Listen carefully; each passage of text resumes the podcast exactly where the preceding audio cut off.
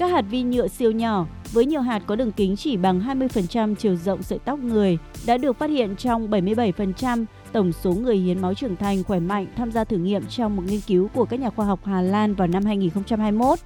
Mặc dù vẫn chưa rõ tác động của vi nhựa đối với cơ thể con người, nhưng những phát hiện đáng chú ý này một lần nữa cho thấy cách vật liệu có nguồn gốc từ nhiên liệu hóa thạch này đang xâm chiếm mọi lĩnh vực của đời sống con người.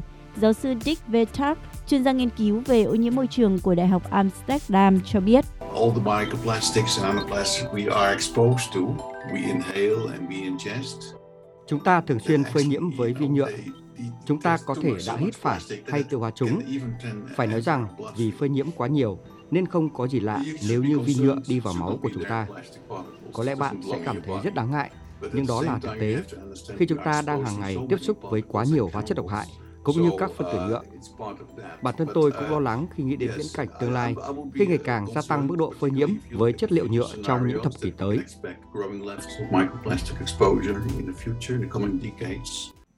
Vi nhựa từng được tìm thấy trong chất thải tự nhiên của con người, nhưng phát hiện mới gây chấn động giới khoa học, khiến các nhà nghiên cứu không khỏi băn khoăn và đặt ra giả thiết các hạt vi nhựa nano siêu nhỏ có thể theo máu tới các cơ quan nội tạng khác trong cơ thể con người.